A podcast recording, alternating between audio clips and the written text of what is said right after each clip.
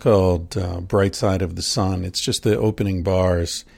It's by Basin and Range, who um, did the uh, the other theme that I've used in the intro for a while now. Uh, I was just exploring some of their stuff, and I came across that, and I kind of like it. Let me know what you think. Should I stick with that? Should I keep mixing it up? Should I go back to Le Pigeon?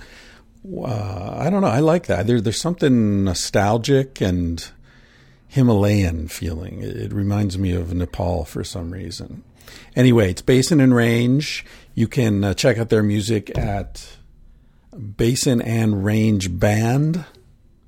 Dot com. That's where they've got their music. You can download that song. If you like that intro, I'd encourage you to uh, to download the whole song because it just starts from there and then it sort of layers more and more uh, sort of electronic, funky sounds onto that bass, and uh, it's it takes you places, it takes you interesting places. Anyway, uh, speaking of going places, this week's guest has been some places. Um, I mean, he has really been around. Kevin Johnson was on the podcast uh, uh, months ago, maybe a year ago. I don't know. Um, he was. Uh, we talked about his float center in Austin, Texas. He's a pioneer in new float technology. He builds and designs and ships and installs, and he's sort of. Um, you know, one of the engines of growth in the the growing float community, and um, so we talked about that. And I did my first float at his place, and so the first uh, episode is is mainly about floating. But as I've gotten to know Kevin uh, a little bit more deeply, I've seen, I've learned that he's a fascinating guy. He's there's so much going on with him. He was uh, extremely, he and his wife were extremely um, uh, successful musicians, touring full time. You know, um, um, employing a band uh, on the road. You know opening for uh, oh god he says i think in the podcast he says some of the people they opened for. I, was, I don't remember if it was the, the eagles or i mean they've opened for big names. Um, and uh, in addition to that we talk about his time in new york city when he was studying music and supporting himself by busking in the subway uh, for both morning and evening rush hours. So he was like a a young Texan guy with a guitar playing songs in the subway, making money. Turns out he was there the same time I was. I probably, uh, God, I hope I put money in his guitar case if I walk by. Um, but, uh, and then in addition to that, he's also a very serious cave explorer. So we get into caving and talking about what it's like to, to be in these amazing places, some of which no one has ever been in before. You know, you, you walk into a room way underground in a place that it's quite possible no human being has ever been in. So in this podcast, we go from New York City subway swarming with people to uh, the heart of the earth under New Mexico where no one's ever been. I'm plugging away at the book these days. Uh, give you a little taste of it. Uh, here's a paragraph I wrote this morning. It's the opening paragraph uh, to a chapter called Let the End Times Roll. When it comes to Mother Earth, we're all motherfuckers. Just being alive compels us to participate in the systematic destruction of the environment that sustains our lives. Australian biologist Tim Flannery called human beings quote, future eaters, unquote, in reference to our tendency to drive other species into extinction. But we eat the future and past in other ways.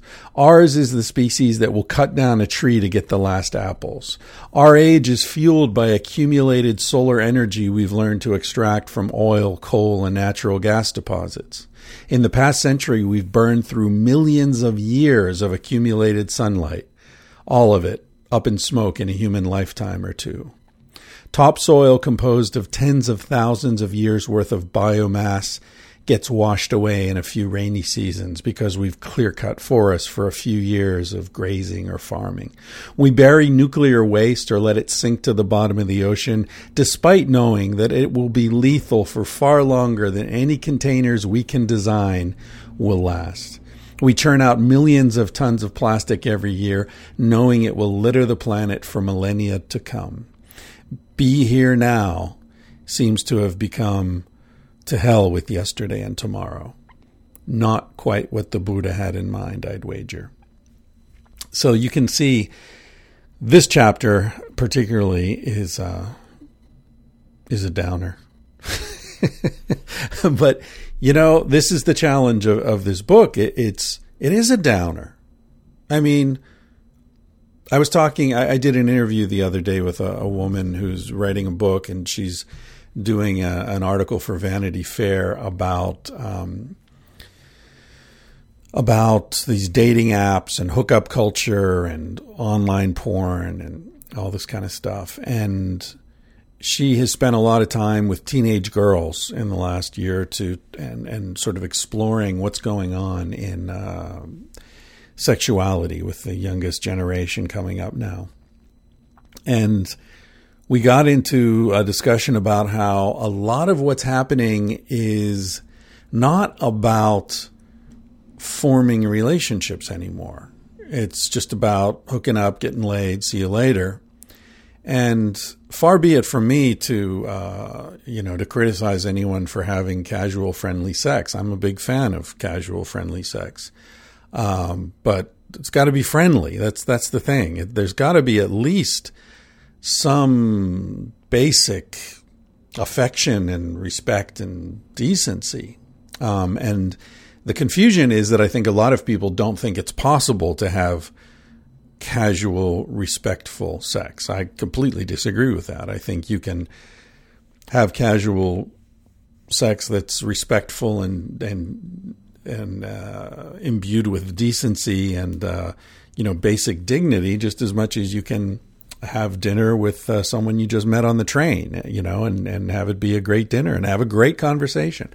And sometimes, sometimes you can have a conversation that runs deeper with someone you've just met than someone you've known for a long time, simply because there's a freedom there that uh, that gets eroded over time in many cases. But anyway, that the, my point is that in talking about all this, one of the things that the, one of the points that we came to is that a lot of what's going on now in sexuality, especially with very young people, seems to be driven by a desperate hunger for distraction.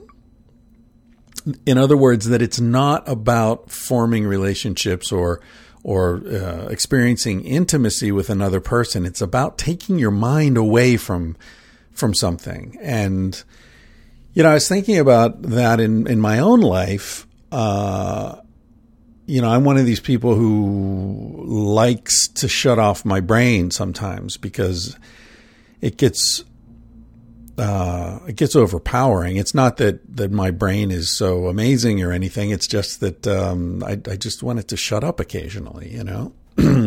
and um, sex is one of the few ways to do that. Other ways are uh, sports, exercise, uh, but intense exercise like playing basketball or something where you're sort of just running ragged or um, rock climbing, you know, things, scuba diving, things where you're terrified. That tends to shut off the mind or at least focus it on just that one scream. Um, but, you know, that's why I like to do those things sometimes just to shut up the fucking chattering drunken monkey that is the brain. Um, and it, it feels like young people are are sort of seeking the same thing through these casual sexual hookups and we hypothesize that maybe what it is that everyone's so desperate to distract themselves from is the creeping realization that we live in the end times I know it sounds ridiculous. There's always been somebody saying the end is nigh, one of those crazy guys in the sidewalk with the sign and handing out the literature. There's always been those guys. They've always been there. And so people will uh, ridicule me and laugh at me and say, yeah, yeah, there's always been that. But here's the thing. Our government is no longer investing in the future.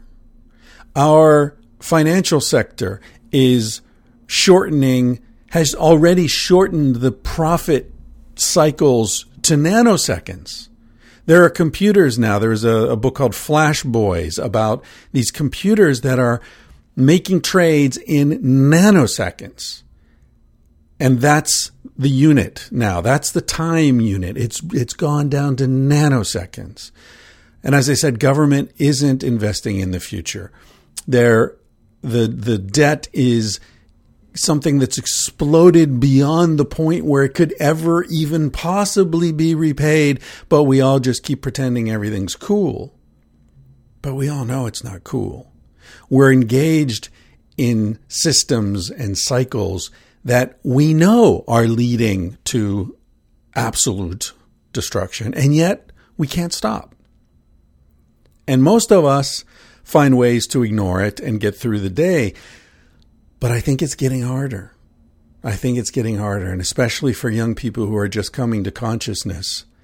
There must be so much anger. I was angry as a teenager. I think I think a lot of the anger of teenagers is coming to realize what? This is the world? This is the place I'm supposed to live my life in?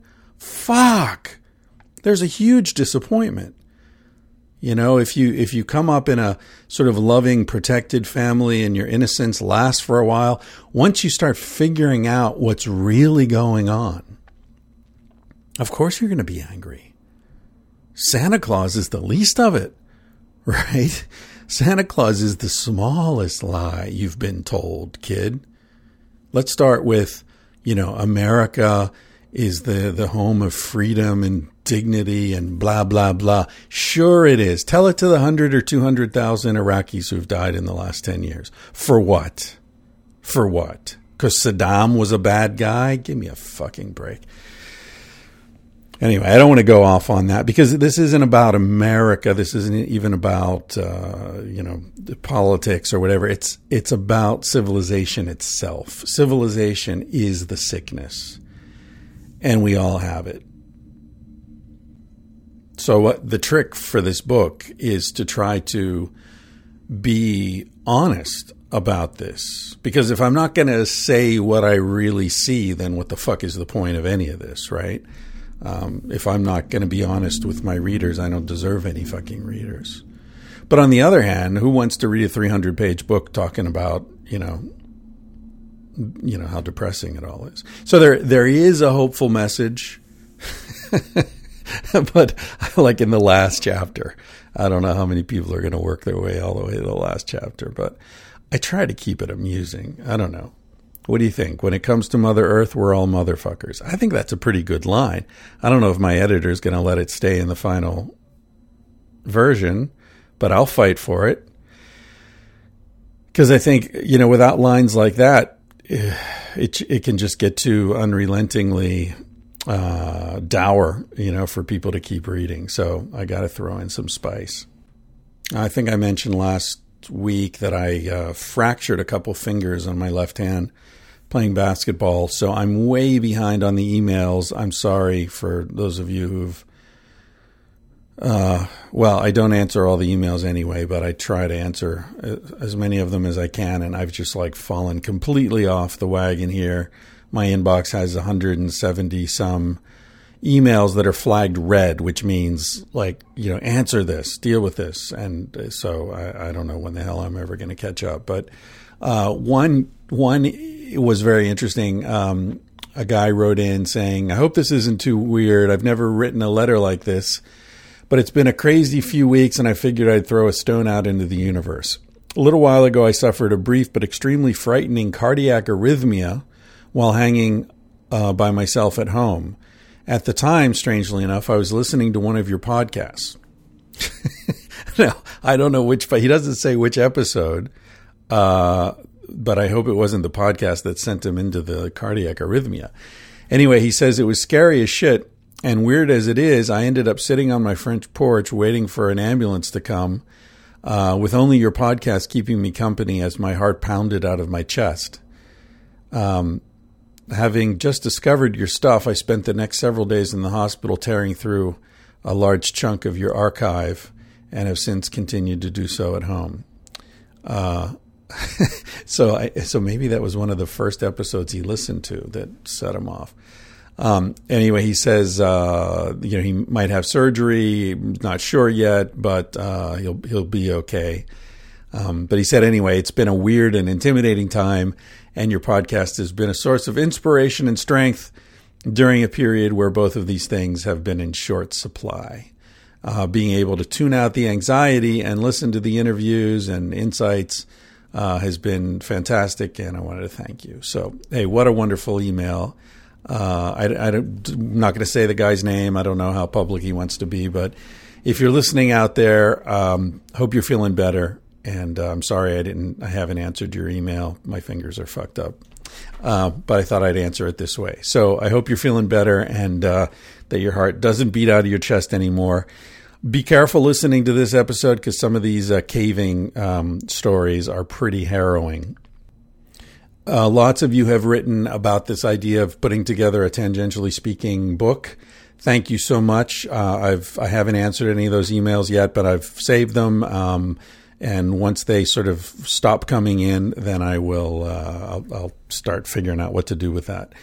Um, really, what I need is just somebody who can take it over and do it, and like you know, ask me three different times for a decision and and have it be done. But uh, it seems like a lot of really qualified people are interested in working on this. So thank you, all of you.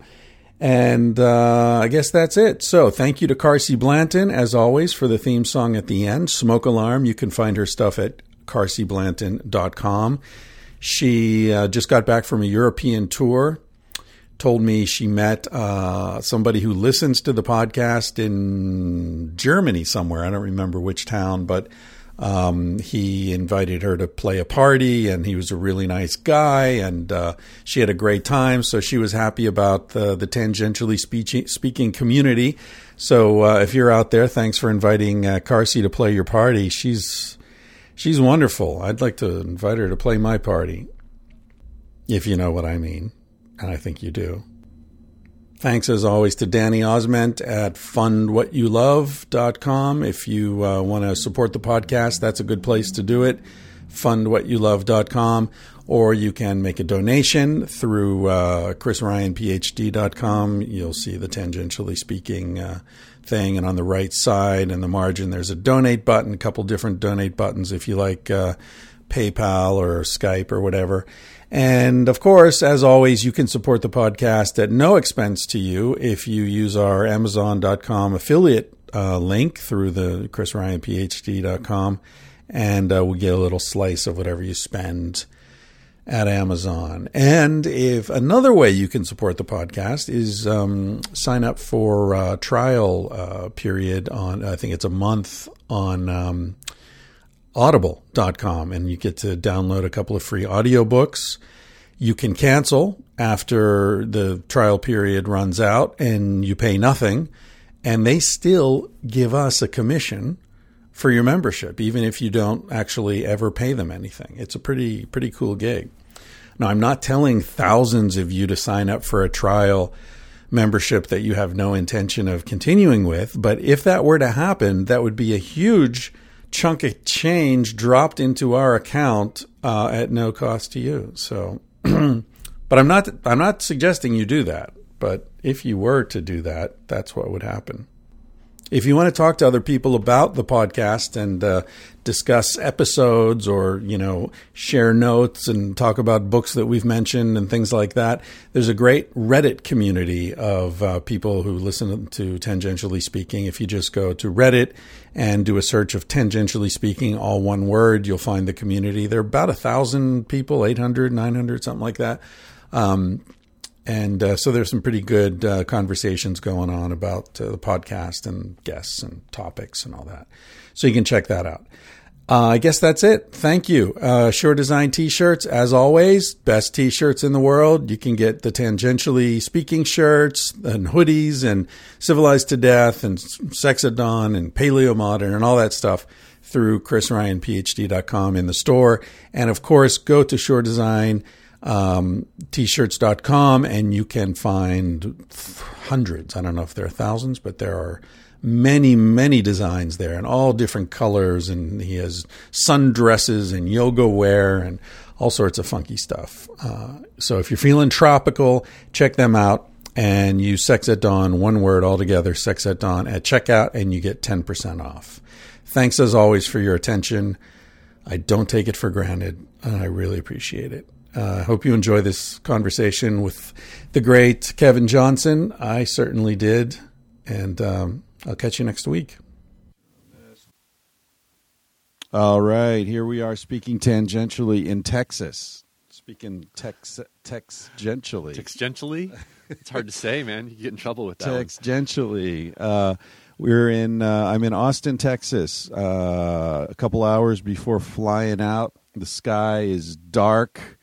The clouds are roiling. It's it's looking like a dangerous day to be flying out of Texas. You may I be don't know. staying another day. Yeah, I, I wouldn't mind. We've had a great time down here. Cassie and I have been in Austin for the last few days for the Paleo FX conference, where I gave a um, a little talk about paleo politics, and uh, attended by about fifteen people, I think. I had a similar one. yeah, it's funny. You talk about sexuality, it, it packs the room. You talk about politics, like, yeah, maybe I'll go to the other one. You know, I don't know. Anyway, I'm here with Kevin Johnson, uh, flotation guru, musician, and uh, pal. I, we we spent the day yesterday uh, hanging out on some warm rocks by a river. Kevin took Cassie and me to uh, one of his spots, secret spots here in in the outskirts of Texas in the hill country. And uh, I learned a lot of interesting things that I didn't know about you. We're just sort of getting to know each other, and Yeah. you're a multifaceted motherfucker. I wear a lot of hats, man. Yeah, yeah. It's hard to look good in a lot of hats. Yeah. But, um, but yeah, so I thought uh, we could throw in another podcast while I was down here just to explore some other elements. You've been on before. We talked about flotation, how you got into that, and the beauty of your uh, center, the Zero Gravity Institute, which uh, was the first place I ever floated. Yeah, I love that. Yeah, I look back on my Virgin Float experience. Uh, it's nothing like the first time, is? Yeah. yeah. Yeah. That was also the first day that we actually met face to face. You know, we had talked a few times before that, but that was our first face to face, and it was just cool to have you guys in there and Yeah. you know just get you guys turned on to floating and what it could offer, and and, uh, And even as we speak, Cassie is floating. yeah, right now. She's floating right Hopefully, now. she's doing great. I'm skipping my uh, my my float to to do the podcast here. So I hope you people appreciate that. He's really sacrificing today. You can tell. Exactly. So uh, anyway, I, I I wanted to talk about some other things, but before we get into the other things, let's just remind people. You not only run one of the premier float centers in the country, you are in the manufacturing of float tanks, and you're distributing and helping uh, people get their their new centers up and running. And it's a burgeoning business these days, from what I hear. Yeah, it's really been great. We we um, it, it started really just because we got our float center open, and it started to become so popular. People were really enjoying like the way we do it, and Right. um, one of the key elements there was that we had designed and built our own flotation tanks with um, just uh, you know they're they're bigger than normal float tanks. You know they're six feet wide, eight feet long, seven feet tall. Really designed to just make a more comfortable, inviting um, environment for people to float. Yeah. And then just as people started using them, and word got around about how cool those tanks were and uh, how functional, and uh, they're, they're really complex uh, in terms of their automation and things like that, you know. And people just started being excited about them, and people started calling me, wanting to know if they could buy them, and it really just turned into a whole a whole new business that now occupies, you know, uh, most of my time. I mean, Yeah. we're we're really to the point now where my wife Carol is running the the float center, and I'm pretty much now full time in the manufacturing end of things. So Yeah. we, it's been great. We feel very lucky that that this happened for us. So. And and thus far, I know you're you're working very hard to have uh, the manufacturing done in the U.S. Uh, Mhm. You know, domestic employing American workers, and Yeah. you know, and you uh, help help people set up the tanks. You, they're from what you were telling me last night. You've got them, you got it really worked out where you can assemble the entire system without tools, Yeah. which is amazing. yeah, yeah, that was one of my goals. So it arrives on a truck. You just sort of it's like a, a, a desk from from IKEA. You just plug and plug it in, you know, tab A goes into slot B, and there you go. That's it. Yeah, yeah. Basically, you know, the whole the the the flotation tank itself, the the actual um, chamber that you're floating in, is all just a tongue and groove system. Right. So it doesn't take any tools at all. You put the base tub down, you put the walls resting on the lip of that tub, then you put the lid on it, and it just it all just kind of clicks together like Tupperware. Yeah. And so no no special tools, no mechanical fastening or anything like that. And then all the filtration system, we just built it modular so that you just um, hand tighten the plumbing fittings up to the up to the tank, plug everything into the control panel, and it, it literally only takes a couple hours to get it put together and up and up and running. Right. So it's a great great little system, and and uh, we're you know, just kind of perfecting all the little details and what it takes.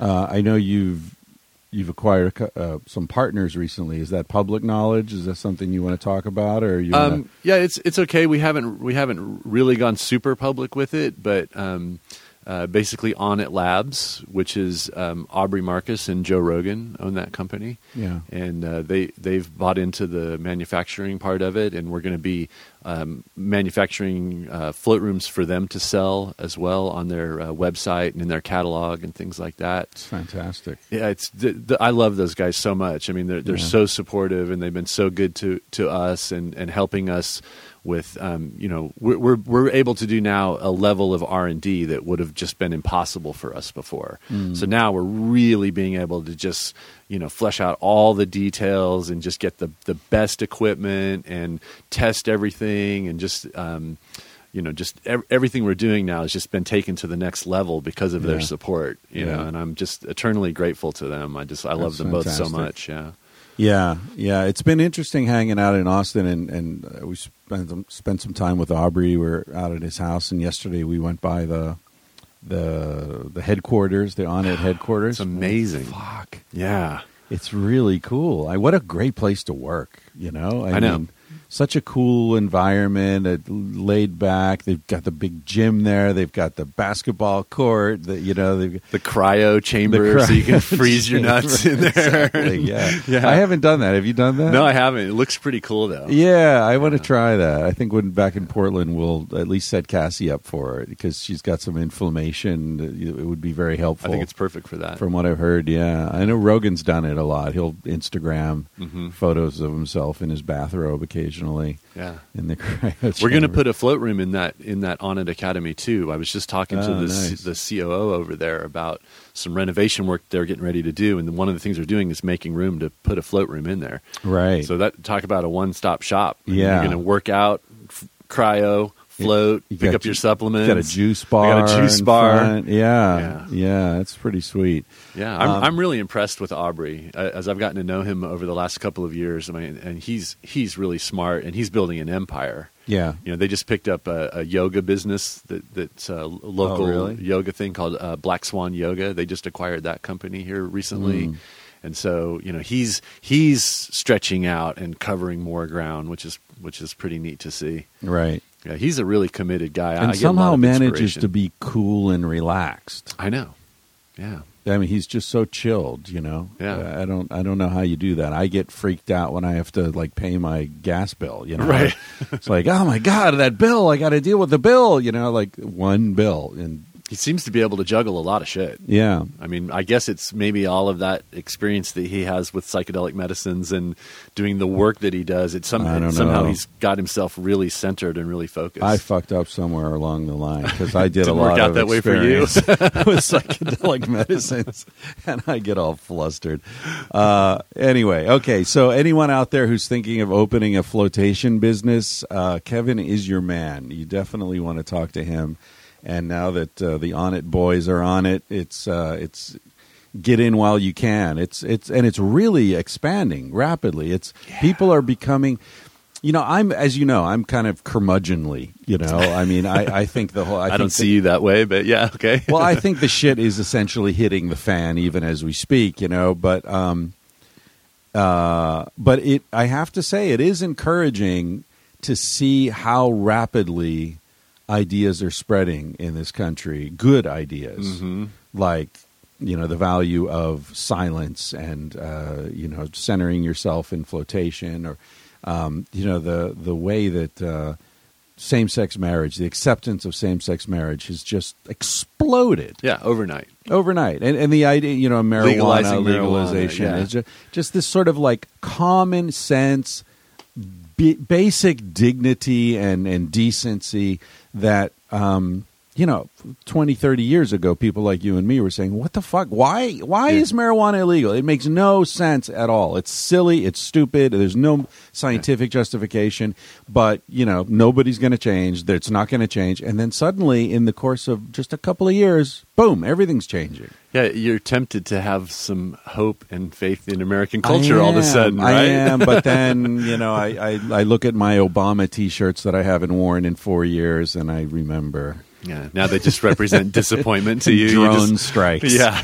yeah, like you know Guantanamo that remains open with people who've never been So charged many- with a crime, and you know just many such issues. bullshit, and Yeah. no prosecution of the Bush administration for any of their bullshit. Yeah, or any of the, the nobody from the banks mm-hmm. suffered any real prison time or right. any. and you know- Edward Snowden is a fucking Yeah. treasonous criminal. Yeah, there's a lot sure, about Obama sure. that got pretty disappointing. Yeah. you know, there's a lot of things I think he could do that he hasn't stepped up and, and done. Yeah. but you know, I, I I I worry that that's probably most likely stuff happening in the background that we know nothing about. Yeah. That like suddenly, you know, you, you go in, you become president, you've got all these lofty ideas, and then somebody sits you down and tells you what's really up, Yeah.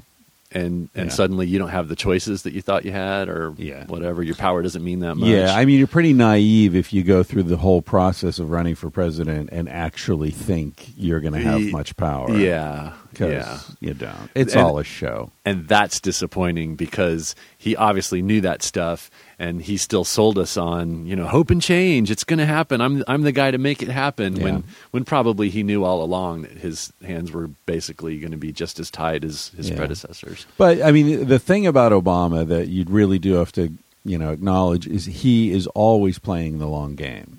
yes You know, yeah. always he's looking five, ten steps ahead, yeah and he's fucking smart. good at it yeah And so I, you know, and he's he's very deeply pragmatic.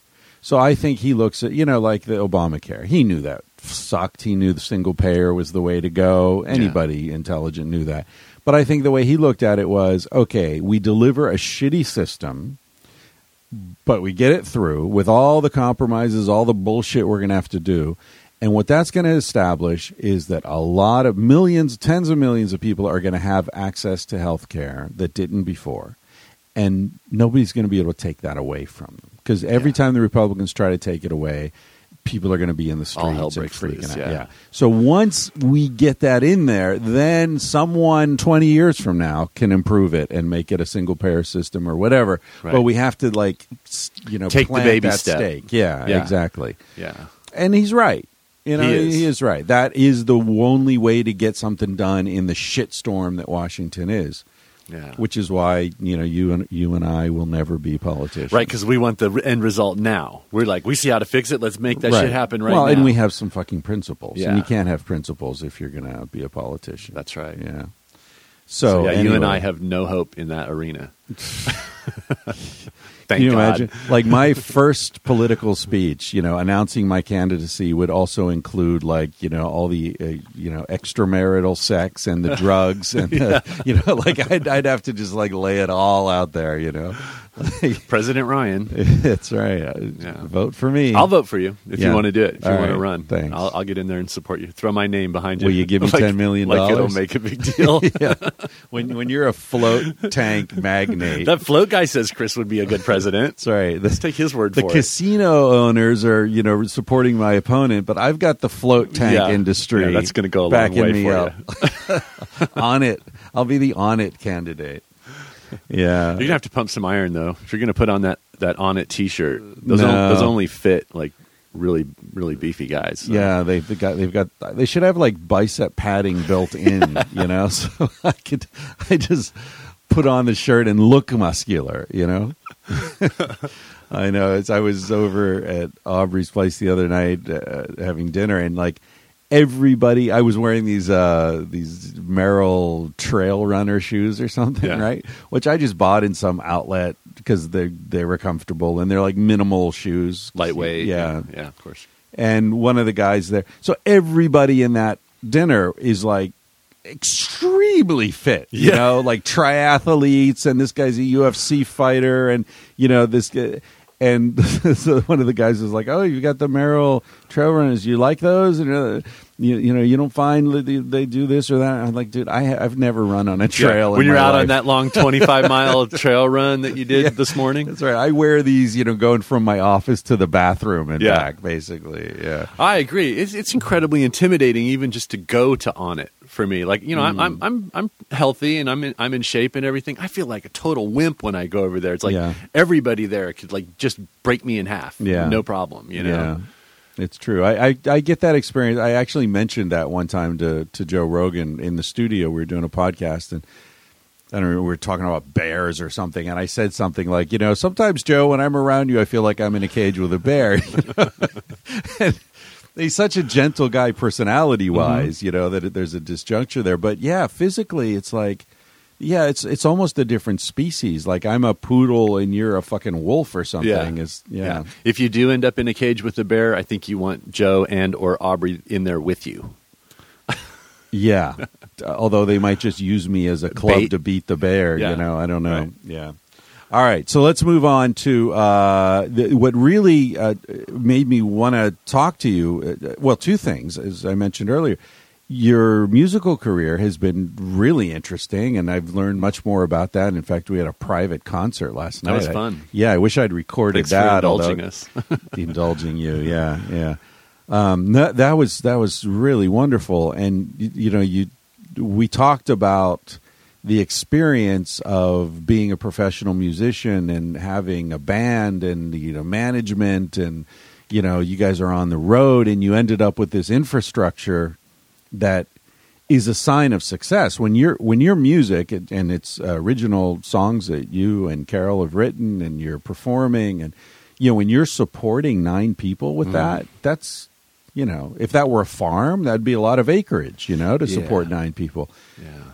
But then as you mentioned you get that infrastructure all put together you've got the tour vehicles and the band and the you know the, all the stuff The office back home, Yeah. the manager and the booking agent. right And the, so you yeah. need to keep money coming into that It's and then so suddenly intense. you're like you can't you can't stop touring because uh, this thing needs to eat you yeah. know Yeah, and we had uh, that. That's exactly our situation. I mean, we had it to the point where, you know, we we were playing 275, 280 shows a year. That's a lot of stage time. I mean, we're Yeah. we're playing five, six, seven nights a week, week after week after week with no break because we were so heavy that you know you stop for one day, you start losing money. yeah You know, all these people still have families to feed and, Yeah. and bills to pay and stuff, and and it's all of a sudden when you're sitting still, you're just. I mean, it's a horrible feeling. it's industrial Yeah. it's like those you know an industry buys equipment machinery they want that machinery to be running 24 hours a day Right. because you don't buy a machine to have it sit there idle Right. and so you guys uh, uh, you know an entertainment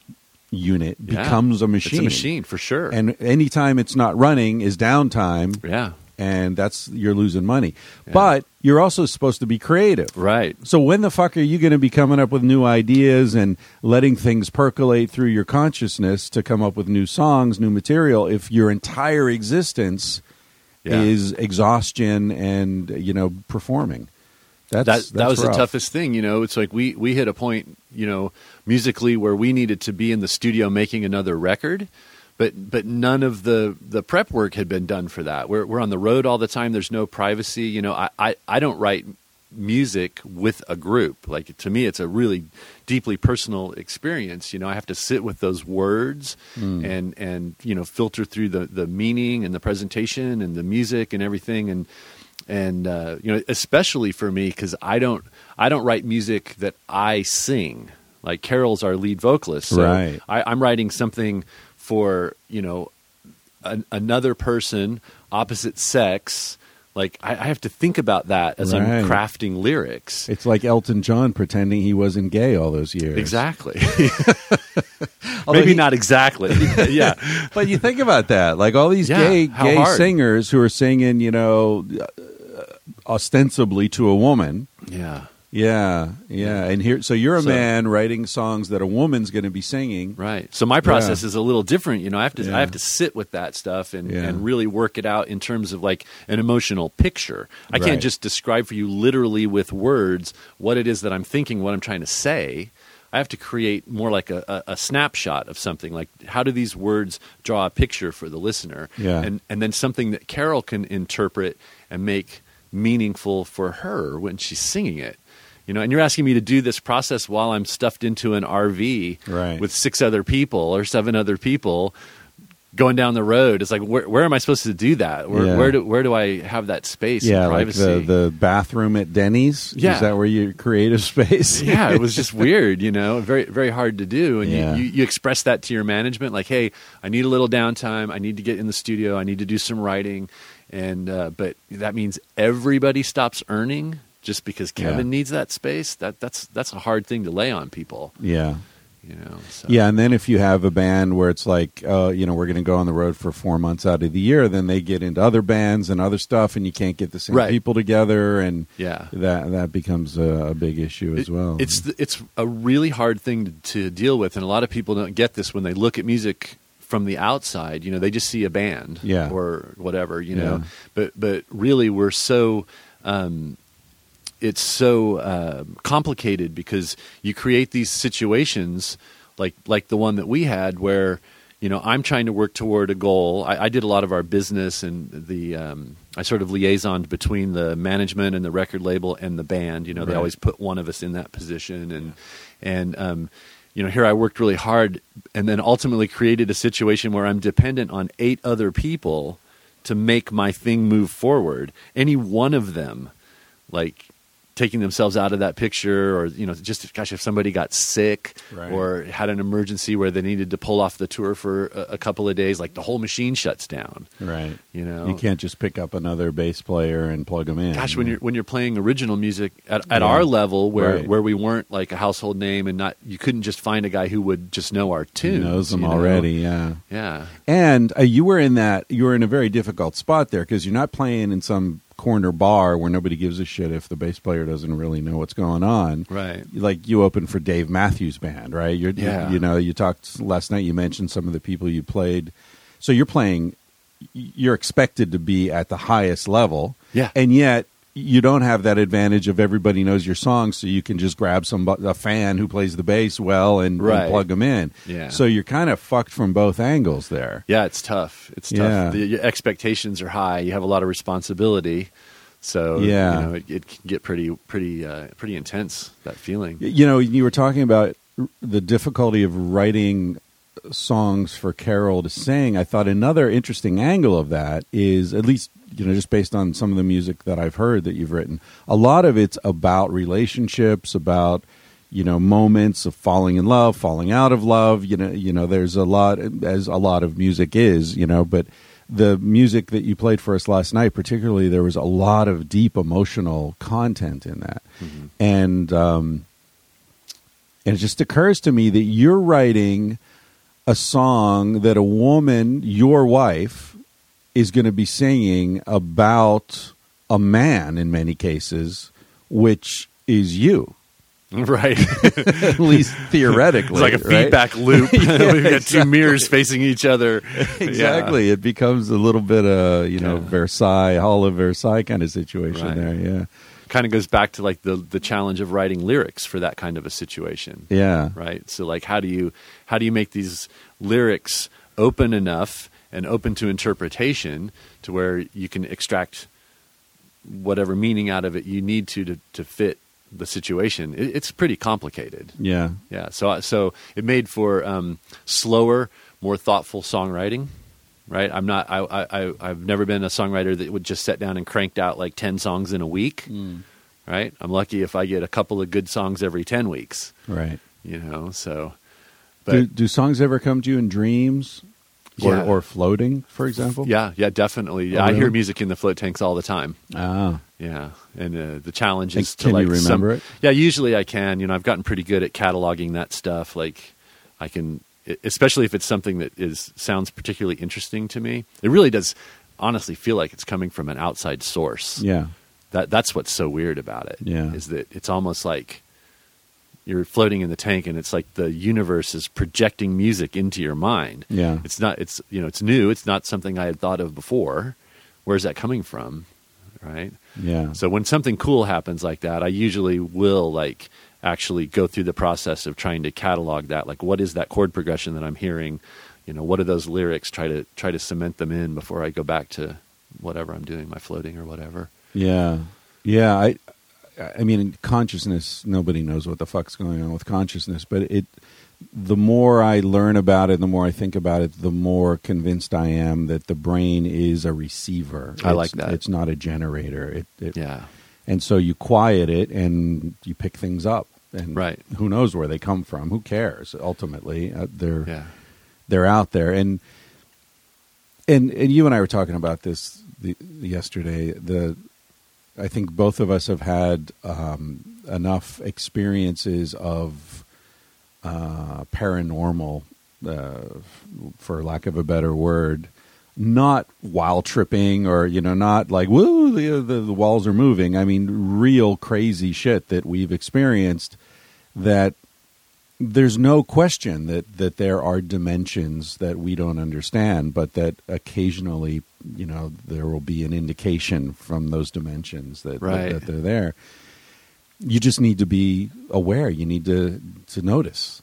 And so many people go through life not noticing. And then we talked about the sun and the moon, the marriage of the sun and the moon. Yeah. How Yeah. how and people have probably heard me say this before, but if you haven't, the there's a great book by Andrew Weil, one one of his first books called The Marriage of the Sun and the Moon.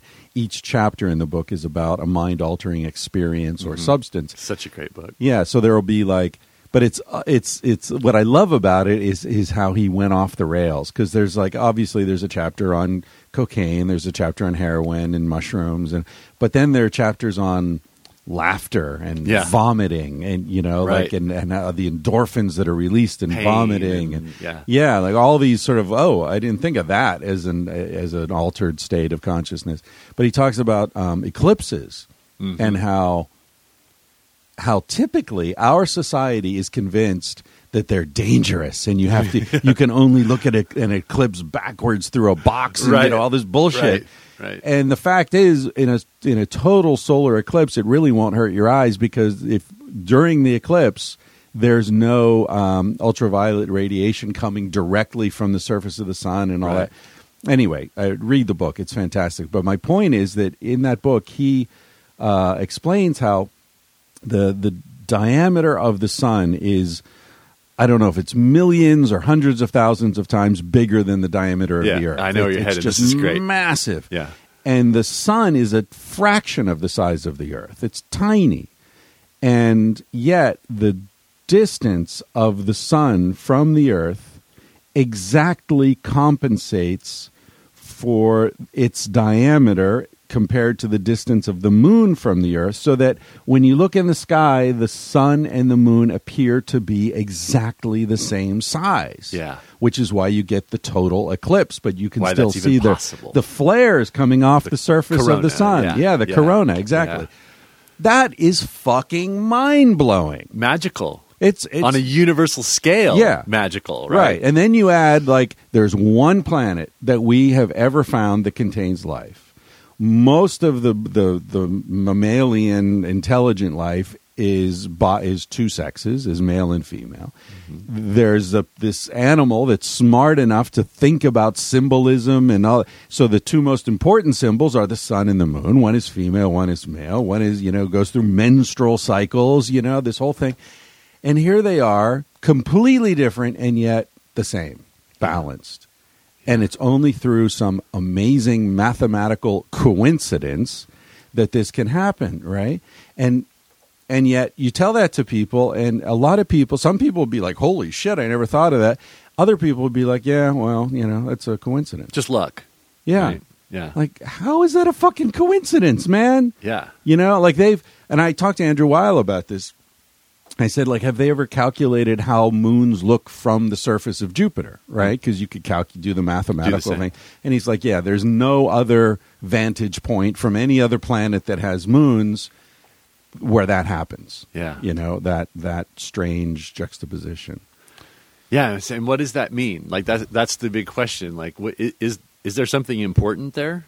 Is there is Yeah. something for us to be paying attention to? Is that like a little clue to, to something bigger and, and uh, well, well, to me, what it means is that there is much more going on here. Like that, we're in a box, and that box is in a room, right? And so that's an indication from the room, that, Right. right. That to remind that we're in the box, right? You know, there's something that uh, that that um, holds us. There's something that there's something bigger than the box that we perceive. You know, it used to be, I don't know if it was the ancient Greeks or before then, that they thought that stars were holes oh right in the sky, right? That the sky was black. It was like a black Like a blanket, curtain. yeah. And that there were holes in it and the light was coming through those holes. So in that perception, it's like there's this light outside and it's just leaking through in those little points, right? Right. And so I see the sun and the moon thing is like that. It's it's it's a leaking through into this dimension of something that's going on in this larger dimension that envelops this dimension. Right. You know? And of course we don't know what that is but we know it's out there. We know the beyond is there. Yeah. there's nothing it's not emptiness and blackness and death and silence you know out there. It, there's shit out there. There's there's intelligence and and, and uh, connective connectivity uh, on a dimension that we can't perceive Yeah. but that doesn't mean it's not there Right. know? and there are these indications that it is walt whitman in uh, leaves of grass Mhm. uh, his most famous uh, book he he describes these things as um, he says leaves of grass are like a handkerchief dropped by god Hmm. you know, just to remind us of his presence. And I see things like that. It's like, oh, you know, or, I mean, I don't want to uh, tell personal stories, but you and your wife have, have had these amazing experiences where, you know, there's there's this indication from the universe there, and there's Yeah. no question like that, that that doesn't just happen randomly. These things, So- yeah Anyway, I wanted to I wanted to make a connection because we're talking about silence and float tanks and and um, you know being open and hearing music and and be, you know creativity and all that. And um, you know, you mentioned another part of your life that I knew nothing about, which is actually very connected to all this, which is caving. yeah I love That you're caves. a very serious uh, cave explorer yeah and it just strikes me how similar it is you know there are like two places where you can go that are dark wet and silent. The theme developing in my life? Is that what you're pointing out here? Yeah you know it's it's a cave and a float tank. Yeah. You know? Yeah. Uh, so there's there is a sense of destiny about the way your life is uh, is developing. It's yeah, it's interesting. it's not all that surprising if you. I mean, uh, when I look back at what it was like growing up, you know, I, I grew up here in Texas in the in the hill country, we're uh, around Austin, and it, we're on a limestone plateau. It's just it's just full of caves. There's there's little caves everywhere. Yeah. And as a little kid, that was one of my favorite things to do. I would go find a cave. I'd crawl back in there to the point where no light was penetrating the cave. I'd just turn off my flashlight and just sit there. Mm-hmm. Like as a little kid, I, I somehow knew that was important. There was something about that sensory deprivation that that you know opened up my mind to, to other things, and I, I I feel like, I mean, humans have been doing that forever. Yeah I mean, we were talking about the, the caves at like Lascaux and Chauvet and that place Yeah. you were telling us about in the in northern Spain, you know. And it's like obviously people were trekking, you know, hours crawling into these caves to get to these locations where that was done. yeah I kind of think that was like an initiation for for those people to to um, put them in an altered state where where they could, you know, uh, kind of ponder what it meant you know what what being a human was all about you know Yeah. so as a kid I, I i just naturally stumbled upon that thing where it was just like very interesting to me to go into a cave and shut off the lights and then and then feel like right, that, that that was the thing it's um what did they call it the uh uh, the the devotees of Pythagoras used to do the same thing. They would go into caves. They were looking for um, the prisoner's cinema. Is what they called it. It's the what we know now as the Ganzfeld effect, where if you um, if you limit sensory input, the brain kind of turns up the sensitivity knob. It like it, it increases the uh, neural noise, basically what you're aware of, right? Mm. And so this is what what's happening in, in sensory deprivation. And I just discovered that as a kid. I could I could sit in the cave. I could hear the sounds of the earth. I could hear water dripping in the cave. I could hear wind blowing past the opening. Mm. There were times when you know I, I, I couldn't really appreciate it as a kid, but the feeling of the earth around you and above you, and this idea, like if you could picture in your mind where you were on the planet, deep, deep, deep in in the ground with all the weight of all this rock over your head, and and there were times when I could feel it and hear it, like it was like this low hum, this vibration, like the ohm of the planet happening, you know, and uh, I mean that kind of makes me sound like a weird little kid, but I You think were I- a weird little kid. yeah, I'm still kind of a weird little kid. That's right. And let out your weird inner child. Well, it, and you were, uh, you know, you're living in Texas, not known for its open mindedness. Mm-hmm. Yeah. You're in a Mormon family. yeah, Your parents are quite conservative, strict Very. upbringing. very. And you're crawling into caves and, like, you know, getting your freak on. Yeah, That's that's interesting. You know, it. I mean, you, you mentioned that you've been playing music. You, you said yesterday I was asking you how you got into music, and you said, you know, oh, when I was seven, I just started playing and whatever, and you know, and, and that made me because your parents weren't musicians. Uh, actually, both of my parents play music. They oh, just okay. did it. So you in had the- instruments lying around. yeah, we had pianos Oh, in, in our house, and they were always very cool about making sure that we had instruments. I have brothers as well, so, you know, so we had guitars and drum sets and stuff like that. They were they were very artistic. I mean, they they really supported the arts. I mean, you know. They they bought tickets to, to symphonies and, and, and plays and things like that. They're they're very supportive. Right. You know, I grew, I grew up also in the theater world, and they were always, you know, made sure that I had access to that kind of stuff, make sure I could get to rehearsals, and they, they were supportive. As conservative, it's weird because they were so conservative. This this like deeply religious Mormon family. There were a lot of things that I was interested in doing that were very much pushing the limits of that Yeah. and and yet and somehow even though they were really strict about that stuff they they made room in their thinking to to um, allow me to to have those experiences you know so in a way i kind of i kind of grew up with the best of both worlds. Yeah. I, I do have this like very strict moral code that's but you know got put into me about how to live my life and to be an honest person and, and to treat people correctly you know? And and yet i still had the opportunities to uh, you know to experience things and, and Yeah. yeah it's been tough it's not to say it was easy you know when you when you um, when you leave a religion like mormonism there's ramifications Right. you know you you're um, you definitely end up as an outlier black sheep kind of situation you know Yeah. so as I as I moved through my artistic life as as a musician, as an actor, as a writer, all these things, you know, it's always been kind of a little tense for us in our, in our family, you know. But um, we're getting over it, man. It's been lots of decades now. So Yeah, yeah.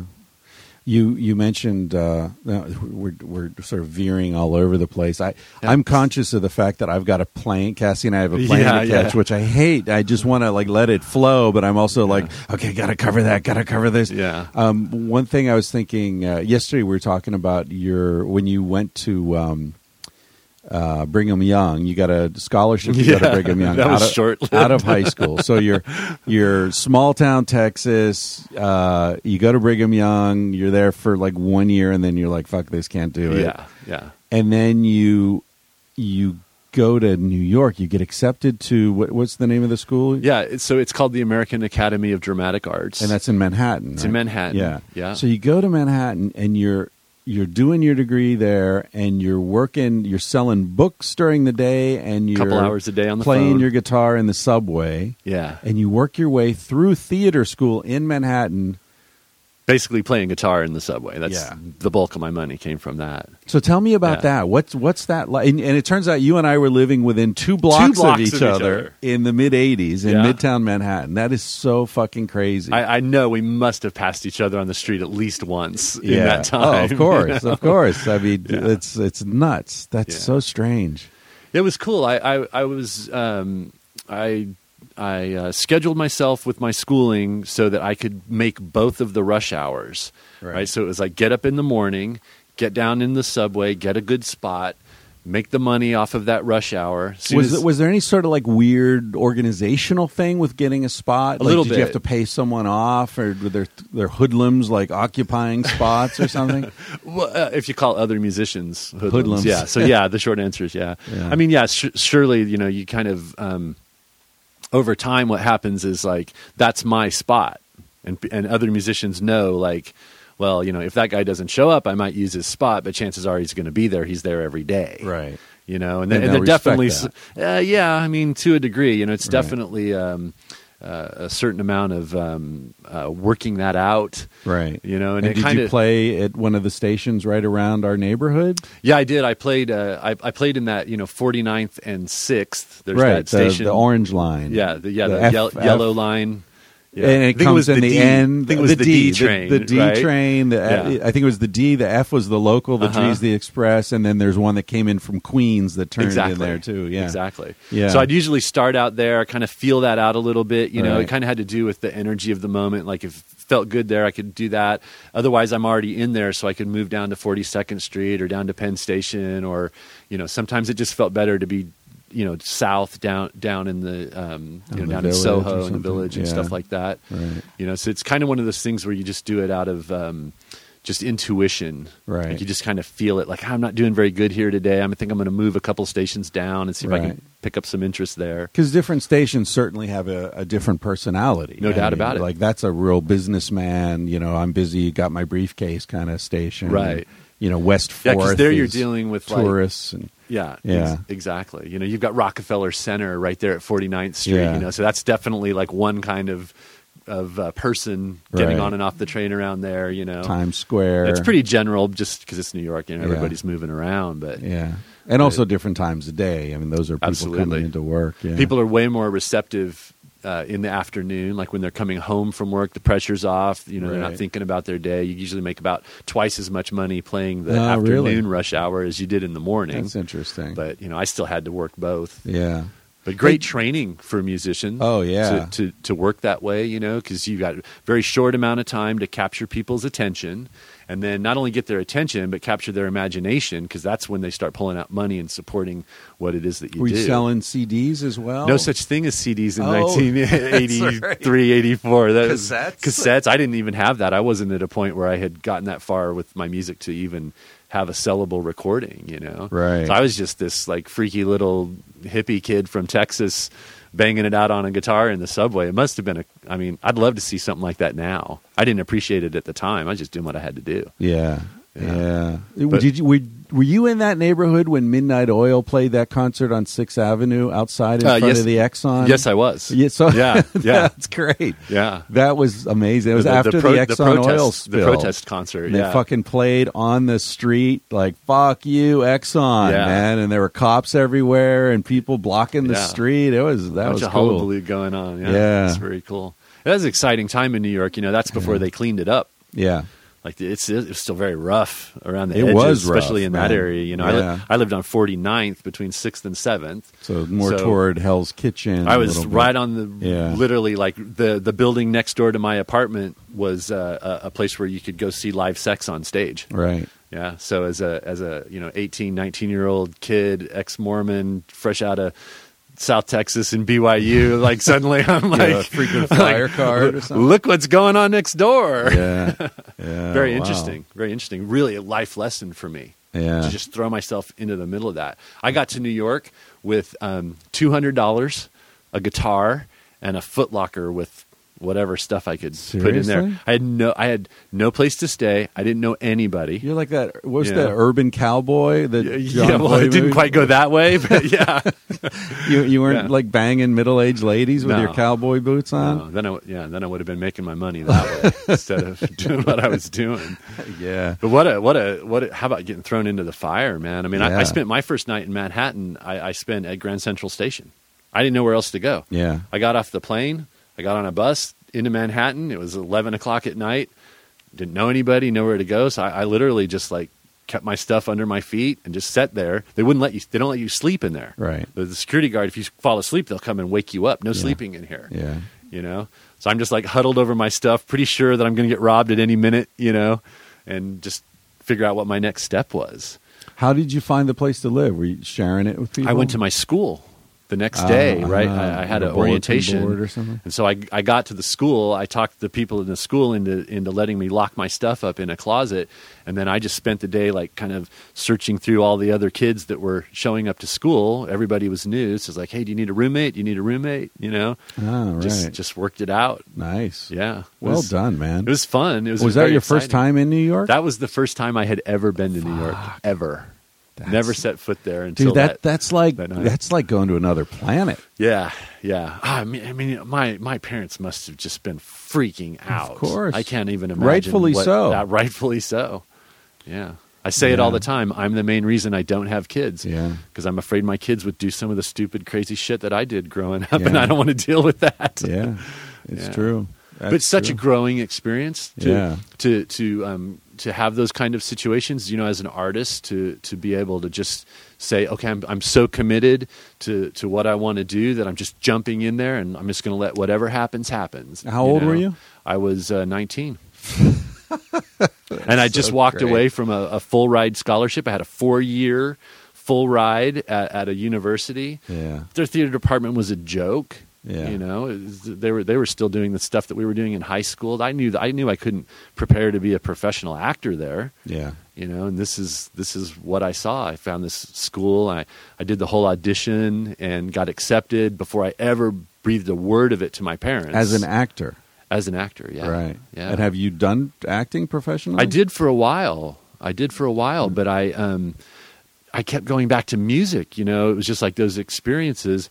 I never really intended to to play music professionally, but in the subway, when what I would do is I'd play a few cover tunes. You know, like these kind of pseudo folk rock. You know, I was playing like Mellencamp and and uh, um, Horse you know, with no Fleetwood name. Mac, yeah, America, Horse with No Name, and what whoever sang Amy. We tried Yeah. to figure it out. We still don't know who sang Amy. We both know the song. the people out there listening will know. Amy, Yeah. what you gonna do? and then I'd sneak who wrote it. in an original, Yeah. something that I wrote, Yeah. and gauge it and see like were people still willing to throw money in the guitar case if it was one of my songs, Right. Right, and a lot of times, uh, you know, in retrospect, I see what was going on. Like that was my heart coming out. It was Mm. it was better than than what I was covering because now I had something. I had I had you know a dog in the fight all of Yeah. a sudden. I had I had, I was in there. That was now it was like, what do you think about my song? I know you like that one Right. you know and when i saw that happen when i saw people responding to that and giving me applause and giving me money and all that i was hooked i was absolutely hooked and then it became very hard for me to focus on just being an actor because i had this thing gnawing at me that was like well you can play music too and uh, it was it was super fun because i i um after we got started in school, there was uh, you know the Blarney Stones that are spread Yeah, all around the Irish these little Irish yeah, pubs, yeah. right? So there was a Blarney Stone about two blocks from my school, and uh, so every Friday afternoon, you know, classes let out about six thirty or so, and um, and so every Friday afternoon, I would haul this big group of students over to this Blarney Stone. Uh, that would have had to have been, let's see, the school was at like 30th and Lex, so it would have been like 28th and whatever's one block east of Lexington. And uh, Madison. Madison, yeah, yeah. And uh, I would just pack this little pub. By by seven o'clock, there's you know all these students from the school over there, and I would just put on little concerts back in this back room. They let me have this whole back room to myself, and I'd get other kids from school that were musicians, you know, guys with guitars and people playing tambourines and shakers, and I just kind of get everybody involved, you know, Nice. and it would just turn into this like five, six, seven, eight hour long jam session with all these creative, super creative kids from all over the world that were at this school. Right. And then, you know, the Blarney Stone, of course, they like just poured drinks down my throat. Like I just, I never bringing in a Oh, lot. I was of making a lot of money Yeah, for them. Nice. Yeah. And so I was starting to see like, oh, this this is what you do, man. You like you have these you throw these great parties, everybody plays music, everybody sings and dances and drinks Yeah. and uh, all of a sudden that started looking really good to me. It's how You know? appropriate that you're doing it in an Irish pub. 'cause Yeah. that's Irish culture So right there. Yeah, Yeah. yeah. It's, man, And that took me that's what got me on the music path, man. I just couldn't ever get my head off of it after that. I just kept coming back to it and coming back to it till eventually it just eclipsed everything else. It became my life and, Yeah. and, uh, kind of lost the acting thing after that. Yeah, the, you know, one thing I, I, I mentioned last night, like one of probably the only thing I, I sort of feel regretful about in my life is that I've never experienced being a musician, right? And and not about fame or adulation or whatever, just that, just uh, the feeling of playing an instrument well enough that you you can just forget what you're doing and just be in that flow Yeah. with other people Yeah. and jam Yeah. and just you know ideas are flowing around the connection. room and you know you're playing a, a line and then you, you you hear another instrumentalist pick up that line and take it to a different place and then it comes back to you and that level of communication and and unity with other people must just be fucking so wonderful. I know maybe I'm projecting more oh, no. onto it or romanticizing You're absolutely right. it, but it's magical. I mean, I love hanging out with, with musicians who are jamming, just to be in the room with it. Feel you that know? energy. I, I feel so honored to just be around that Yeah. magic that's that's happening. It's so cool. particularly for me, uh, like because I do this with my wife. Oh right? yeah, like we right, met in a band, right. and and uh, A band in which no one was allowed to have relationships. I made that rule. yeah, Yeah. you guys don't even think about it yeah, because yeah, I'm thinking about it. yeah, yeah. I'm so- surprised that band didn't break up immediately, man. Once you two got together. I know. Yeah. So it's fun, cool, cool little story about that. I'll Yeah. tell everybody. So Yeah. like, so we had this band. We had a, a really good female singer. I, I, I like female singers, so I always wrote music with that in mind. Mm. And she was really good. She had a, a relationship with the bass player. They had a problem. She split. Now we're a band with no singer. Mm. So we were auditioning all these singers and went through a whole bunch of them. Couldn't find anybody we liked. Eventually, uh, one of the music stores locally referred Carol to us.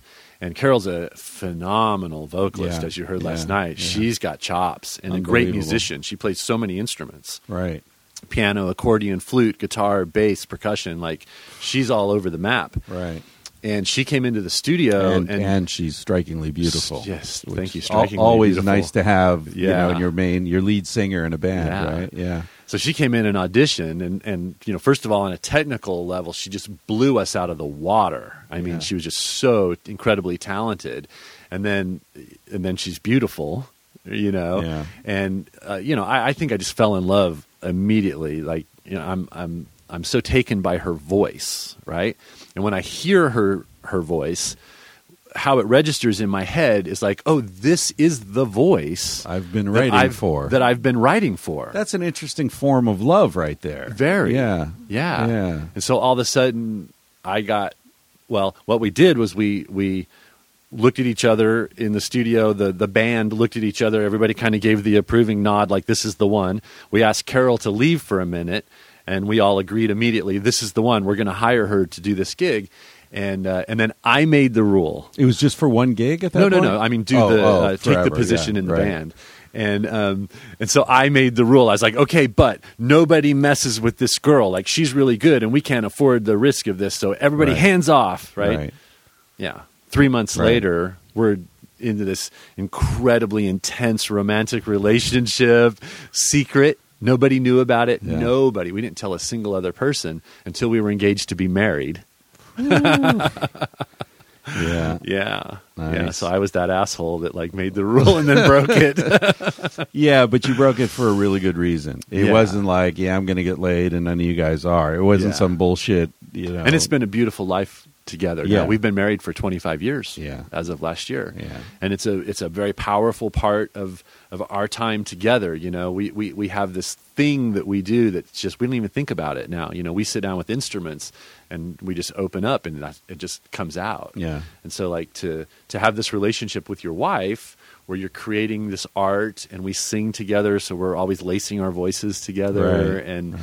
and we're not uh, we're not um, afraid to be emotional with each other Right. so we can look at each other and sing and play and harmonize and Yeah. and all that stuff and it gives us just this beautiful thing that we have in our in our life together in our relationship Yeah. and it makes us just the best of friends Right. we travel well together we I do noticed that businesses yesterday, well even together. even just hiking. It's like, well, should we go that way? I don't know. You want to go that way? There, there's no.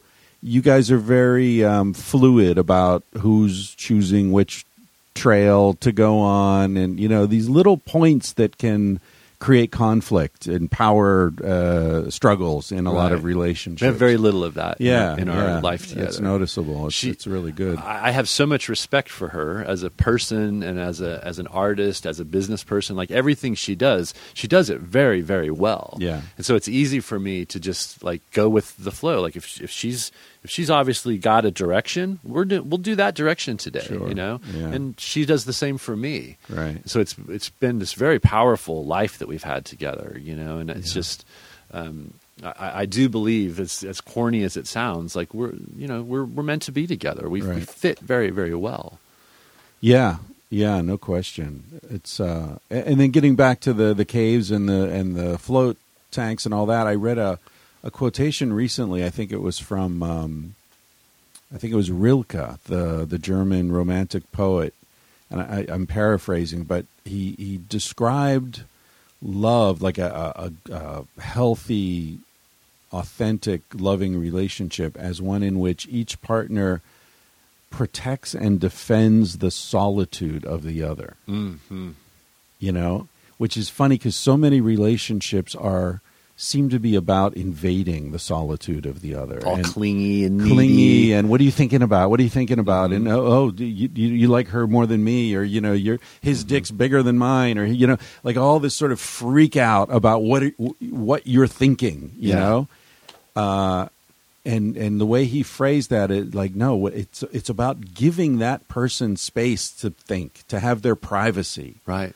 and respecting it and defending it against everyone who wants to invade. It's like I'm your guard dog and you're my guard dog, Yeah. and what you're doing when I'm guarding you is your business. Yeah. There's something really dignified about that that I think is is missing in this American uh, Hollywood. I noticed you and Cass are the same way. Like yesterday when we were out at the waterfalls, you know, it's like you, one of you would just wander off and go find a beautiful place to sit, Right. and be alone, Yeah, for a little yeah. while. And it wasn't like, "Where'd you go?" or "Where'd Yeah, you go?" You know, yeah. You know, I think uh, probably why you travel so well together. And well that, that's what i was going to say. It's like you know we, you and i've both traveled a lot and you know you very quickly see there are certain people you can travel with and then people like forget about it. Mm-hmm. Yeah. and a lot of that comes down to whether or not i'm going to feel threatened in some way if you want to go do your own thing. Hmm right? If so forget it. Right, you know if if the deal is we need to do everything together then forget it right. but if the deal is that you know when our interests converge and we both want to go to that museum and we both feel like doing it today, then we go together. But tomorrow I feel like you know staying in. You're not going to cancel your plans because I feel like staying in. You're Right. going to go do what you feel like doing. that's right. Yeah. That's the structure of a successful relationship. Whether it's two dudes traveling through Europe together or people married for 40 years, you know, I think that's what it has to be. It's like, oh, if we can't do it together, then I'm not going to do it, and then I'm going to dump all this weird shit on you because you didn't want to do what I wanted to do. Uh, that is never going to work. I think you said in a podcast not long ago that if you're thinking about getting married to someone, you should travel with them Yeah. for an extended period of time first. Without being on the pill, Yeah. yeah. kill both those birds with one stone. Don't get pregnant, but Yeah. don't be on the pill because that blocks your ability to, as for women to uh, to assess men's Im- immunological compatibility. Oh, yeah. Didn't Yeah. think about that. Yeah, it's on a very chemical subconscious level, but Yeah.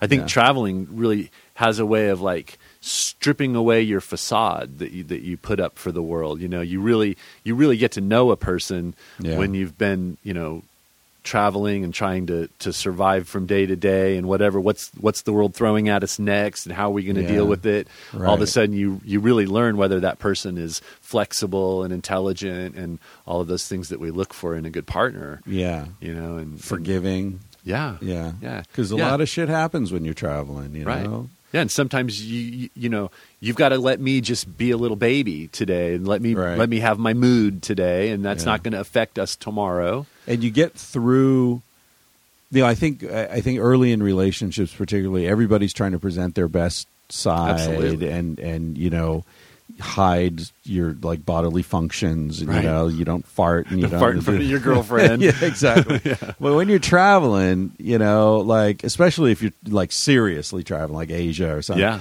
you know Yeah. you're gonna have diarrhea Mhm. right and you're gonna be sharing a room Mhm. and you're gonna one of you's gonna be in there like Yeah. making a lot of disgusting noises and like really suffering through it and it's just gonna happen right Yeah. so how are you gonna deal with that I, I always said for me like uh one of the i mean the way i phrase this is like the for a woman to be compatible with me she has to be comfortable shitting in the woods right any woman who's like, no, I can't shit in the wo- oh no, oh ooh, no, like forget it, disqualified immediately. You've Yeah. got to be able to go behind that tree, take a dump, don't make a big deal out of it, right you know. Uh, otherwise, there's just no future here. yeah Yeah. yeah so and that and that and, and I have that lady in my life. I mean, Carol's a she she's a caver. She goes she Yeah. goes uh, all the time caving with us. Um, she's a great backpacker. She's great in the backcountry, man. What yeah, a, you guys do serious trips. we do serious yeah, backcountry. Yeah, yeah, all over the place. Pretty much everywhere we go, we're we're pretty much prepared to to disappear into the backcountry for some amount of time. Even even when we're traveling overseas. So do you, we- when you do those trips, you take like cooking stuff and all that, or Mhm. you just live off nuts and chocolate? For no, we we have super lightweight, high tech little cooking. You know, little uh, dehydrated yeah. dinners and all that. Yeah. Yeah, I never really got forage a little that. along the way, collect stuff, fish, and and you Yeah. know, just collecting plants and whatever whatever it oh, takes. Oh, you know to- the edible plants a little bit, yeah, Depending on where I am, Right. Right. If I'm in the Rockies, I'm really familiar with the Rockies. I can Right. I can pretty much survive there. You know, That's definitely, fantastic. especially You're- if I have fishing gear. You're fucking Jeremiah Johnson, motherfucker. I don't know. mountain man out there. Yeah, I love what it does for you spiritually to spend Oh. a good deal of time in the backcountry. You know, again with the silence, right? Mhm. With and it's not not that the backcountry's silent, but it, it pulls away all that artificial noise that's trying to get your attention, Right, right. and just lets you think. Yeah, I like to have a good balance of all of it. Like, it, you know, as, as a as an artist, a musician, as a business person, you spend a lot of time in the city. You know, all all, all that that means, right? And that's great Uh, when you have an escape hatch and you can go, well, Yeah. good. I'm going to do that for for a couple of months. I'm going to really put my head down, get to work, be in that world, fully commit. Yeah. And then I'm I'm okay to do that because then I know I'm going to go spend 10 days in the desert or up in the mountains or whatever, Yeah. you know, and it's just like you know that you're going to get that release and Yeah. it's easy to spend a day or two in the back country, go out there and spend the night in a tent and everything. Yeah. Talk to me on day four, five, six, seven. Like it becomes a different thing. You start, you know, the the the the whole energy changes around you. You get into that sunrise to sunset cycle and you start looking everything is a matter of getting from here to there and surviving and not getting hurt. You get way way back in there where you know, you know, I'm fucked if I get hurt. Yeah. There's no way there's no good way out of here. No If I- fucking cell phone coverage. Nah, if I fall and Yeah. break my leg, it's going to be a long haul to get out of here, Yeah. you know, and, and you got to trust the person that you're with. And so those kind of experience help build trust within relationships, whether it's your wife or your friends or, Right. or whatever. So I, I find it like just absolutely necessary to, to put yourself out there Yeah. Yeah, and you do a lot of that kind of stuff. So you're, you know, we were talking about backcountry, but the back to the caves. I, I want, I don't want to leave. I don't want to Uh, like you have, have a great caves. conversation without getting at least one serious cave thing. Because Yeah. I mean, so few people know about that world Yeah. and and do that because it, it is really dangerous. You got to know what Very. you're doing. Yeah. Um, and even if you know what you're doing, things go wrong. Absolutely. And I've you're lost in a- friends. Yeah, Yeah. really, friends, people you've you've caved with. Yeah, they made silly mistakes, and it cost them their lives. What sort of mistake? Well, you know, we were talking yesterday about ascending gear and the Right. difference in the kind of ropes that we use in caves versus what you use in, in rock climbing, right? Right. So in, when you're rock climbing, you have a dynamic rope. It's designed to stretch and, and take a fall.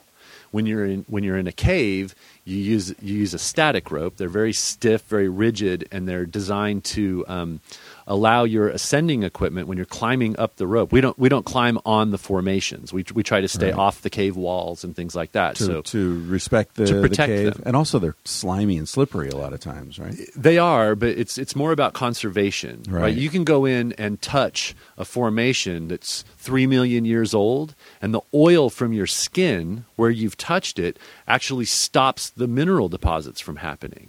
It sheds the water. They'll roll over it. It'll roll over it, and so now you've you've disrupted something that's been going on for millions of years. Yeah. And if you don't have that kind of respect for for that cave, you don't have any business being in there.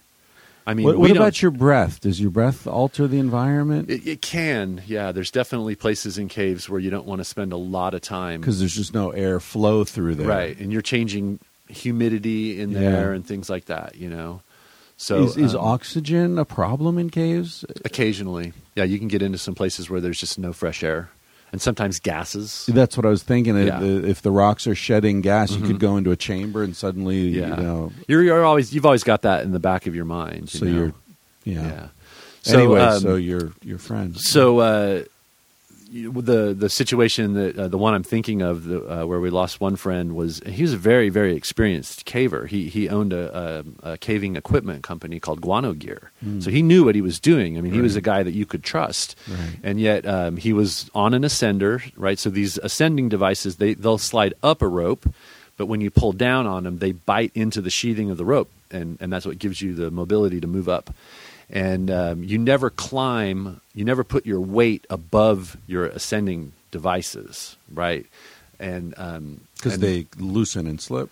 well because if you fall you're falling onto a mechanical piece that's biting into the rope Oh, and it, it and may be a rope that's not the rope's not going to take the fall. yeah. right the rope's not dynamic it's not going to stretch with you Right. and then your equipment, your ascending equipment, it, it's biting into the rope, and it's doing that based on your body weight, just Right. climbing it. It's not ex- you- you- it's not designed to hold you when you fall because the forces change pretty dramatically. You Ah. Right, know? right. And and this guy made the mistake. He he got above his equipment, and and he slipped and fell.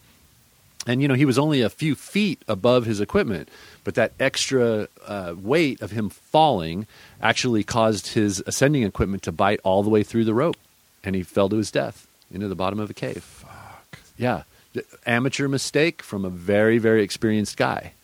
Was he just like at the top of the ascent and he was just Yeah. sort of reaching for the. Yeah, he just had a moment. He had a moment where he didn't really need the rope. He was just Yeah. about out, and, and he was just like, "Well, I'm going to just kind of, you know, not use the rope right now. I'm just going to climb out of here, and then I'll unhook."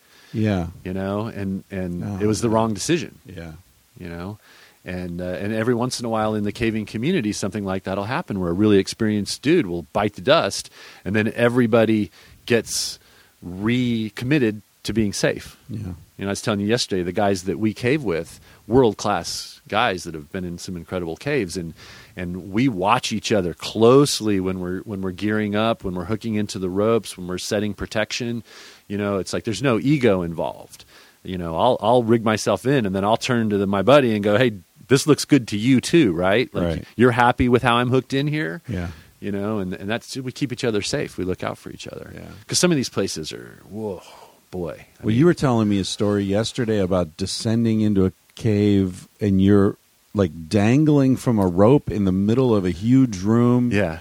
You're not Yeah. anywhere near any walls. No walls. No walls. You're, just coming you're out of like a little hole. in the spider, one of those spiders, like at the end of his web. You know, the, Yeah. that one uh, line. Yes. You're just dangling in the middle of darkness in Yeah. every direction. so far that your headlamp can't even reach the wall. Right. So when you put when you turn your head to look to the side, there's there's nothing. Yeah. You're just in complete space. you know. Which, I mean, what is the only time I've had an experience that is similar to that is in a float tank. Yeah. Me too. where you're like in outer space. Outer space. You're just you're just no, boundaries. or scuba diving, which I know you also do. Very similar. Kind Yeah, of, where there's no visibility, you know, like in bad, you know, bad visibility Yeah. or something.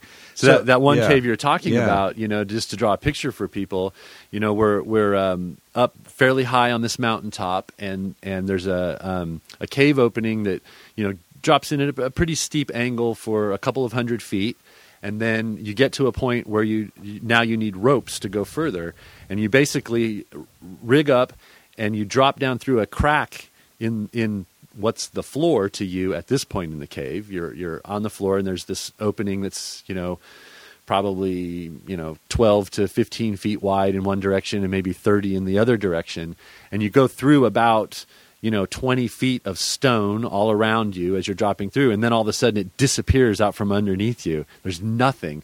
And and what you've done is you've come through a tiny little hole in the ceiling of a room that's the size of like the Houston Astrodome. There's 12 acres of land in the bottom of this room.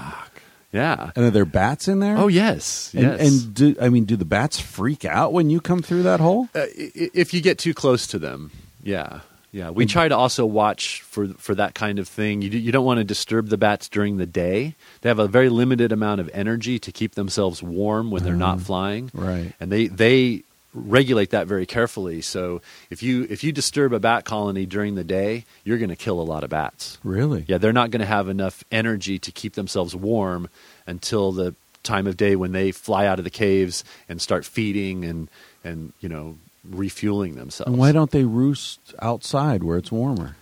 Uh, yeah, that's you know that's a good question. I guess it's just protection and, Yeah. and climate, and you know they're they're just you know in those little nooks and crannies in there. So yeah. And do you yeah. get bats like banging into you and stuff? occasionally I've had them like hit me when it, you know they're flying out and I'm rappelling in, Yeah. kind of thing. You know, so Wow. But So- some of these caves are just so tremendous. It's so inspiring to be in these places. It's literally like being on another planet. Yeah. I was showing you pictures yesterday of like uh, the Some bottom of this formations, this cave called the Cave of the Madonna. Uh-huh. This is in New Mexico, uh, just above Carlsbad Caverns. You know that that whole area above Carlsbad in the Guadalupe Mountains. It's just riddled with holes, caves that that dwarf Carlsbad Caverns. Right. Yeah. If they were easier to get to, those would be the commercial cave Right. Right? Carlsbad is just accessible.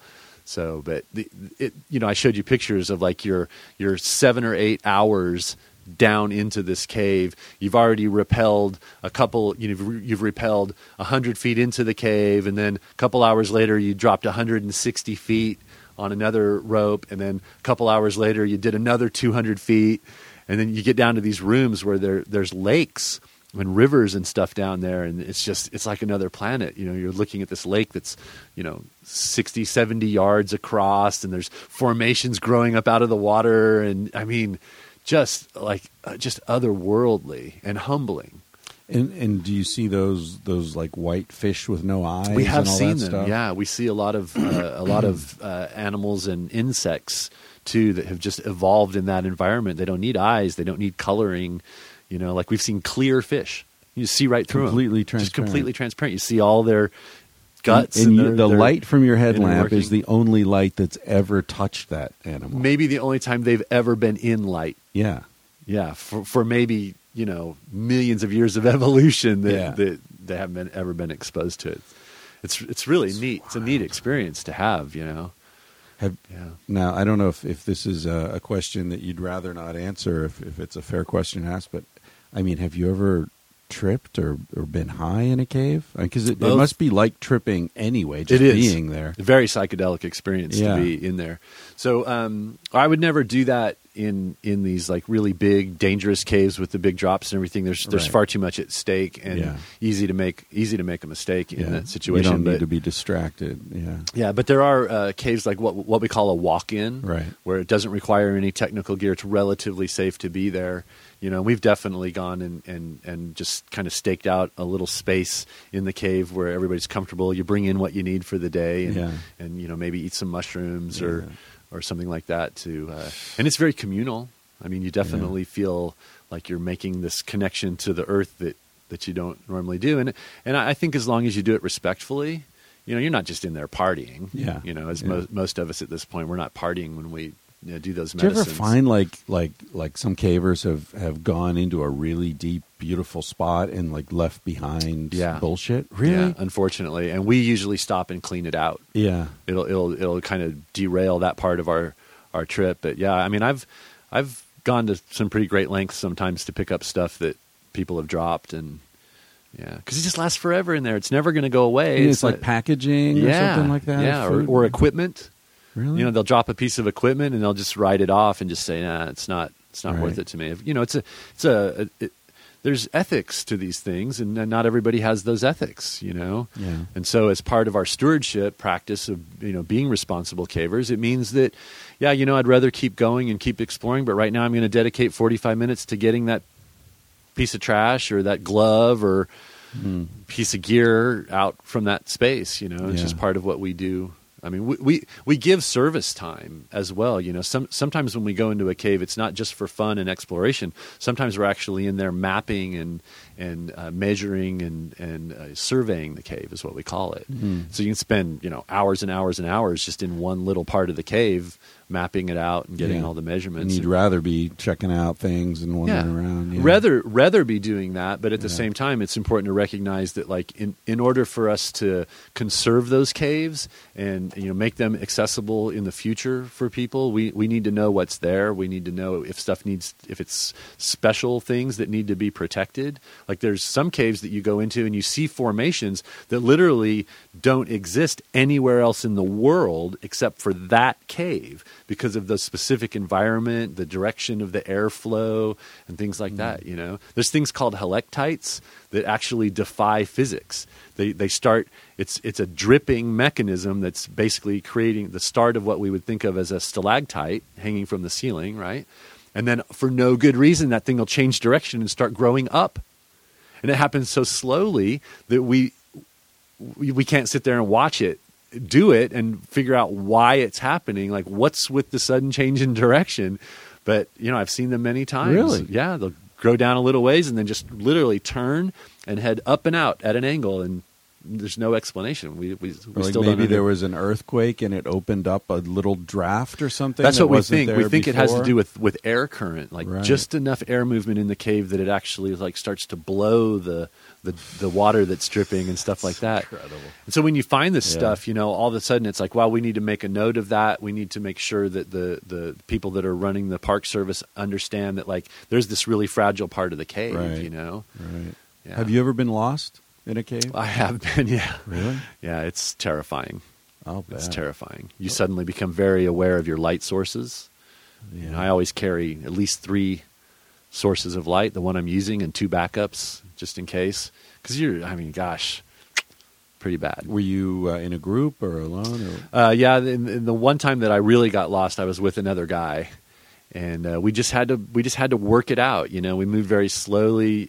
We what what I learned was very important in that situation was to always turn around and look where you've been.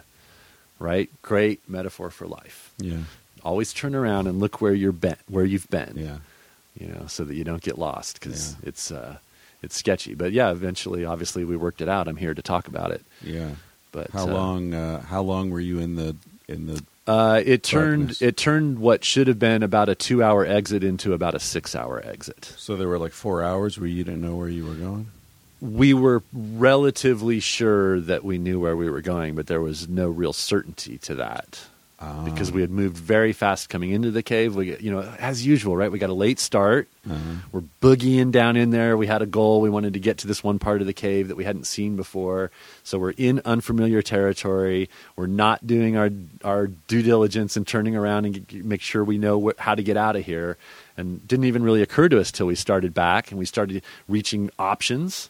And we're like, shit, man. I don't remember this. Did we come? Because it all kind of starts to look the same after you've been in there all day Sure.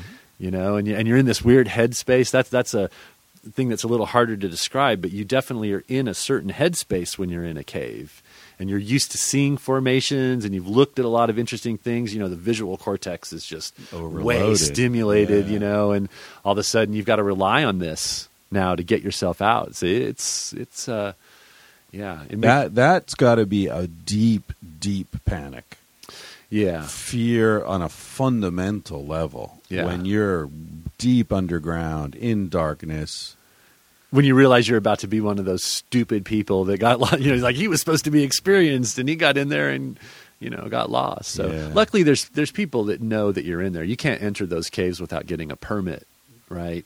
So so they they know you're in They there. know and if you don't come out. If you don't come out and turn your permit in in a day or so, then chances are they're going to send somebody to get you. But wow, what what an awful couple of days, thinking that you know, Well, and also, who's to say they're going to find you? right? You know, cuz some of those there's are a lot of huge. stuff. Yeah, Yeah. Yeah, there's caves that you could I'm getting explore nervous for just days thinking and days. that.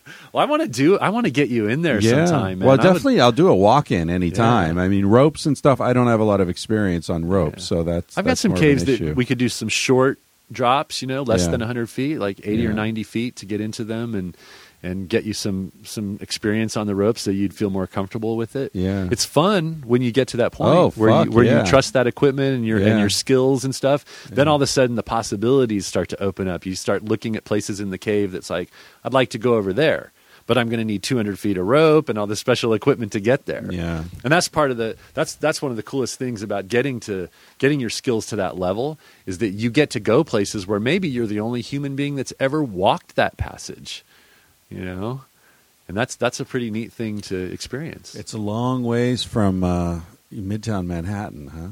And we talk about two extremes, like the corner of you know 49th and 6th, and some cave in New Mexico where nobody's ever been before. Yeah. Those are Yeah. definitely two ends of some sort of spectrum. It's what life should be like, right? I mean, you know Well, that. I you mean, travel and that's yeah. that's why you do it, right? Well, we're To- so. I- I mean, that that's you and I've talked about this a lot the last couple of days. Like, um, you know, moder- I'm not a fan of modernity. Yeah. You know that. Everyone knows that. Yeah, exactly right. But you and I and and the most of the people listening to this podcast are so incredibly fortunate that we can experience these these extremes. Mhm. You know, we everybody can afford a ticket to New York and go stand on that street corner and like, holy shit, man, you know, like just get that overload and let it wash over you, and then you know you can afford. Uh, like upstate New York, there are a lot of caves, from what I've Mhm. heard. You know, like you can take a bus and you can drop into a cave and turn off your light and sit there for all, you know all day long, Right. And just enjoy that silence. You can, we can do that. Yeah. It's pretty incredible. You know, or you can go to a, you know, get in a float tank, you know. Yeah. Which actually yours, I was thinking this earlier when we were talking, the stuff that you're putting together, that I don't we should stop calling them tanks. Yeah. people get an idea a tank is a claustrophobic space, you know, it's like a coffin or something. What you're designing are more like little dens or Yeah, little they're rooms. Yeah, they're Yeah. they're office they're not office space, but it I mean, I'd be happy to have an office that size, Yeah. you know. It's um yeah, it's the, we should come up with other terminology for it. The it. industry calls them float rooms, Yeah. right? But but that also gets just a little confusing. 'cause it's such a Chamber, generic- float chambers. I don't Yeah. know. yeah. They're always looking for ways to make them sound more friendly. Yeah. Because we started out being called sensory deprivation tanks, That's- isolation tanks, like all these negative all connotations, negative, yeah, right? yeah. They, they're, they're trying to come up with ways to make it sound more friendly and more inviting and stuff. Yeah. So I've heard them called float rooms, float cabins. cabins nice. know, yeah. but- Because that's the thing for people who haven't done this. I mean, what what you want to imagine is room you can stand. You're standing up in it. There's no Seven problem. feet tall. It- yeah, Yeah. it's it's a big room, and there's just what nine inches of There's water. or between? 10 and 12. We usually keep them closer to 12 inches. right of Yeah. very water that's got so much salt in it that it almost feels like gelatinous. Yeah, it's slick. It, it's really nice Yeah. sensation, and people are worried about cleanliness and this and that. It's all filtered. It's Yeah. and the salt would kill anything This, just, alive. just the you know? salinity level. I mean, Yeah. you're, you're dissolving 1,200 pounds of Epsom salt in 300 gallons of water. Right. So you're approaching 25% solution now. Yeah, You know, Yeah. it's like you, you're going to have to have an extremophile to survive Right. in that environment. right, like one of those things from the hot vents. Yeah, in yeah, Hawaii yeah. And how's that going to get Yeah. in there, right? Exactly. Like if you brought that in, Yeah. we need to talk. Right, Like, right. So And everybody very- showers before they go in, and it's all. I mean, it's and the salt is really good for you. It's The got all this is. magnesium that comes in through your skin. That's really Right. good for your body, and So your it's muscles, it's the opposite system. of uh, of unhealthy. It's a very Right. healthy experience. Plus, we filter the bejesus out of that stuff. Yeah. I mean, you know, we we turn. Um, the requirement is that you filter that body of water three times between uses. We do it more like six and a half, seven times. the whole the whole tank. Yeah. Wow. Yeah. We have very high capacity pumps. Right. And then the system that I designed for sanitizing the water uses UV and hydrogen peroxide. Right. Right. So so no chemicals. You're not soaking in chlorine It's or cleaner than your bath at home. It's beautiful for sure. clean. Yeah. Yeah. yeah, And also, like I, I almost never get any water on my face. You Yeah, know, if you go in, you sit down, you lean calm. back, and and Right. So it's uh, yeah, very, it's hard for people to understand that, that that water can support your whole body Right. weight. It can support the weight of your head. Yeah. Once you trust it, once you've done it enough times where you really trust it, man, that's when you can really Yeah. let go, relax, go deeper, let Yeah. go more, go deeper and deeper into these incredible states of consciousness that Yeah. I haven't been able to duplicate those almost anywhere else. It's a different kind of experience, you know? Well, there's, you know, we're talking about how like when you shine your light on one of those fish, it's the first time light has ever struck that fish, possibly, right? Yeah. And you think about it, um, you know, when does a human being ever experience weightlessness? Almost never, right? Unless you're a fucking astronaut, Right. you know, that's it. for for most of us, this is probably the first time that we've ever Yeah. had experienced anything other than that constant downward pull, and that, Right. I mean that's affecting your muscles, your joints, your skeletal system, your Yeah. vascular system, your heart rate, your respiratory rate. Right. So much of the workload that our brain is dealing with twenty four seven, it's gravity. Yeah. Yeah. Yeah. it's probably the most profound thing that we're doing with the flotation tank is is taking away the gravity. Yeah. yeah, It's incredible. changes the way your whole body and brain work. I got a roll. Okay. Uh, I, I got a plane to catch and a wife to pick up. So uh, this is great as always. Thank you. I've for- really enjoyed the last couple days, stuff. man. We, yeah. We've really just spent a lot of time together and hanging out and doing great Yeah. stuff. It's uh, Austin's it's a great call great you place, a friend, man. Yeah, you too. Thank Yeah. you. All right. Check it out, zerogravityinstitute.com. Yeah. And they can, uh, people want to order tanks can find you there as well. Everything can be done through that website for sure. Okay, great. Thanks, Kevin. Thank you, Chris. He said, Baby, what's a big deal? Feel what you wanna feel. Say what you wanna say. You're gonna die one day.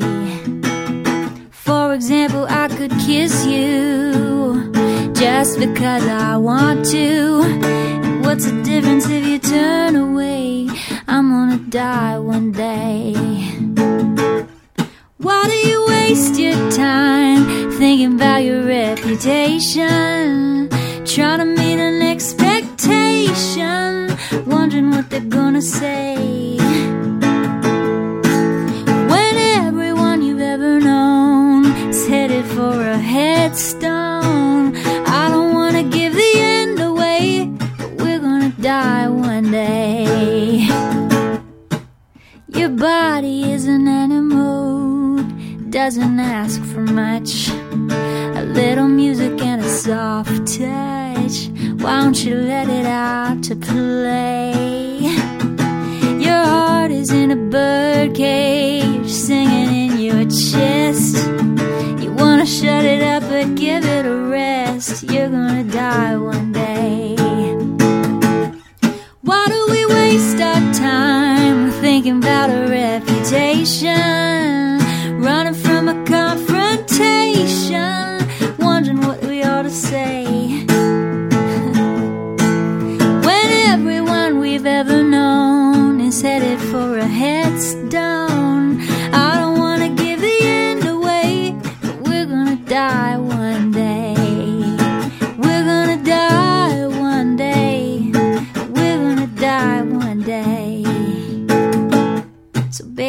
a big deal?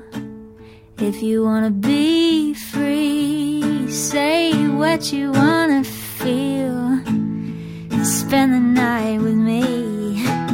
I'm gonna take you up in my arms. And if we must go down, we'll go singing to the smoke alarms. We'll dance into the ground.